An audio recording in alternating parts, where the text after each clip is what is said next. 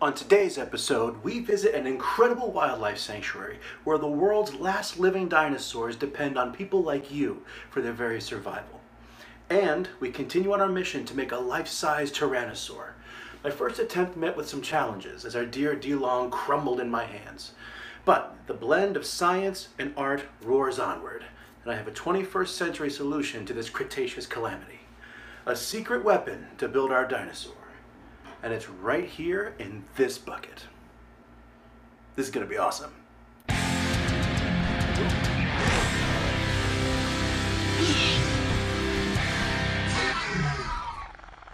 I'm Jimmy, and we're building Dilong Paradoxus, the earliest known member of the Tyrannosauridae. We know a surprising amount about this dinosaur.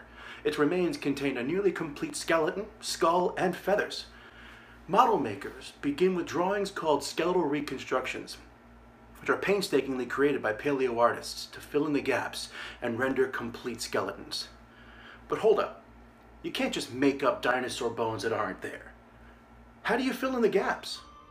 We use the complete DNA of a frog to fill in the holes and complete the code.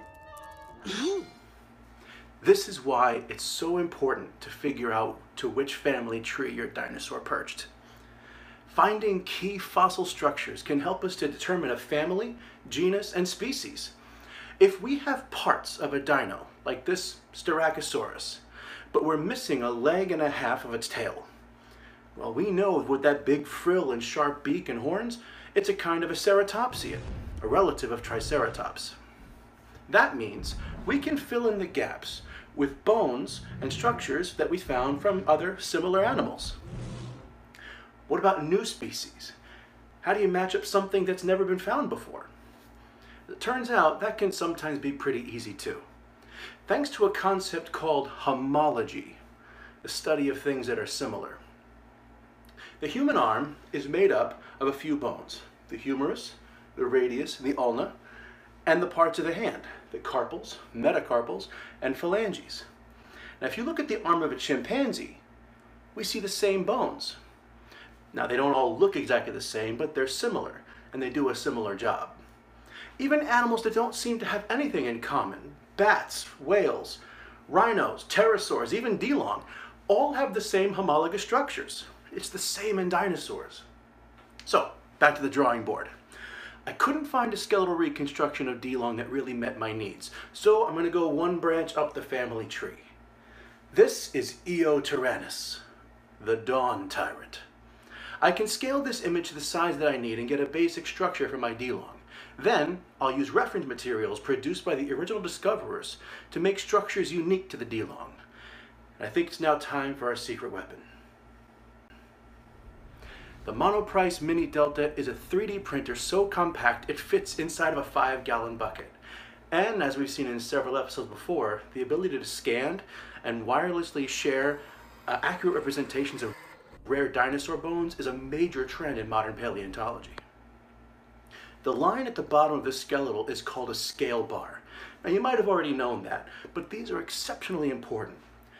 By measuring the length of the scale bar and comparing it to the original reconstruction, I can make sure to scale everything up to the size of my wire armature, which about an hour ago was a couple of wire clothes hangers. Using open source programs like Blender and Cura, I'm able to scale up this model of the skull and match it to the exact size of a living Dilong. The program Cura slices the 3D model and recreates it line by line in exacting detail. 3D printing and additive manufacturing technology represents a new age of modern innovation, but it's not exactly a rapid process yet. Printing this Dilong skull is going to take some time. While we wait, let's go visit some real live dinosaurs. Shudder at history's most ferocious killer, Tyrannosaurus Rex. Could man have survived in the dinosaur age of mighty monsters? From the earliest days of paleontology, we've envisioned dinosaurs to be big, slow moving, lumbering reptiles. Even the name dinosaur means terrible lizard. But for over half a century, we've come to acknowledge that the dinosaurs have a lot more in common with birds than they ever did with reptiles. In fact, some can argue that dinosaurs turning into birds was their destiny. Did you do it? Yes. What did it cost? Everything. So the tyrant kings and thunder lizards, as we classically think of them, may be gone for good. But the dinosaurs overall aren't really extinct. They're more extinctish. Hey, that's the name of the episode.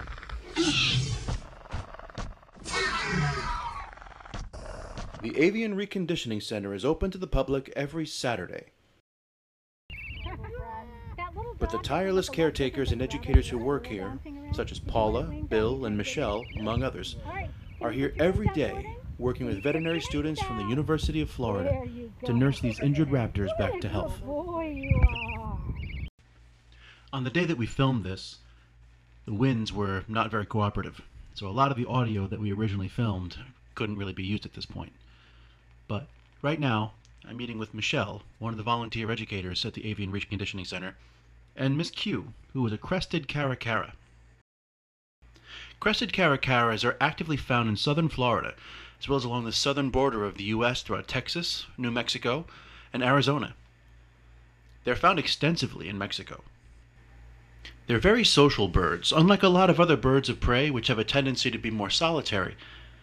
They mate for life, but a crested caracara and can be found in very large social groups. They also have been known to socialize with black vultures. We've seen them actually interpreening with black vultures. Oh, wow. It's extremely, extremely rare for a bird of prey to preen a different species. Interpreening with black vultures, that's cleaning the feathers and taking care of each other. That's incredibly rare. We don't often see birds of prey pruning or cleaning out the feathers of other raptors. The fleshy region of Q's face around her eyes and beak is called a cere. There are no feathers here because in the wild her diet was mostly carrion. Digging out morsels of meat from found prey can get pretty messy, and the lack of feathers here allows for easier cleaning and inhibits bacterial growth. But that's not all. One amazing feature of the cere is its ability to change color based on the bird's mood. Right now, it's orangey and red, indicating that Q is comfortable and really enjoying herself. But if she gets excited, it can change to a bright yellow. While learning about these incredible birds, I was drawn to their most saurian features. Look at these feet. We can really make the case of the relationship between dinosaurs and birds by examining the three-toed feet of theropod dinosaurs and comparing them to the structures of these modern theropods. But yeah, there's definitely, you can see that relationship to the dinosaurs and their talons. These birds are very, you know, you have some birds that you see that they use their beak a lot more. The crested caracaras are definitely more in the use of their feet. They, she likes to dig with her feet. She will, whenever she's going after, we have a toy for her. Actually a dog toy. And instead of her using primarily her beak, she uses her feet more to move the blocks to get to her food. That's amazing. So I know that they do go, one of the things that they will go after snakes, which means you really have to have those strong feet. So they actually hunt snakes in the wild. That's They will. Part of it, right? They will. They're also carrion eaters as well. So. I brought with me today. Oh, she's looking at it.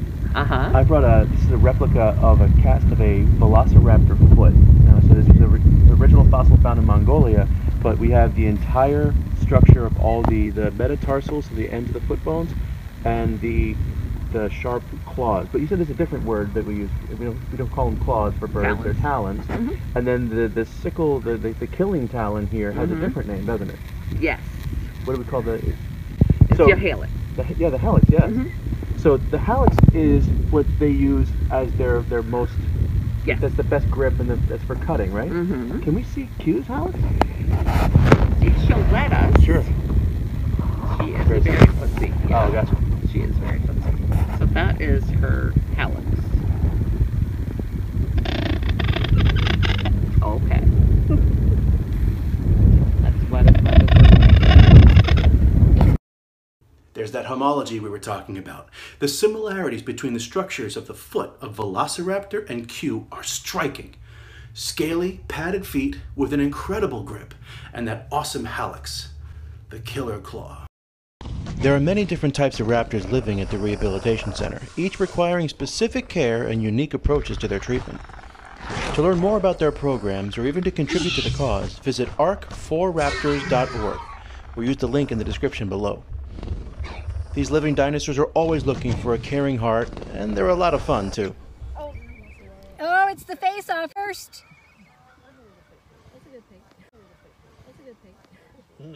I won. In our next episode, the skeleton of our Dilong is building into something awesome. Let's start to flesh out our new Tyrannosaur. Thanks very much for watching. If you enjoyed it, I'd appreciate a like. And if you want to see more, please consider subscribing and check out Dinosaur Podcast on Instagram. And remember, no matter what you do, where you're from, or how old you are, dinosaurs will always be awesome.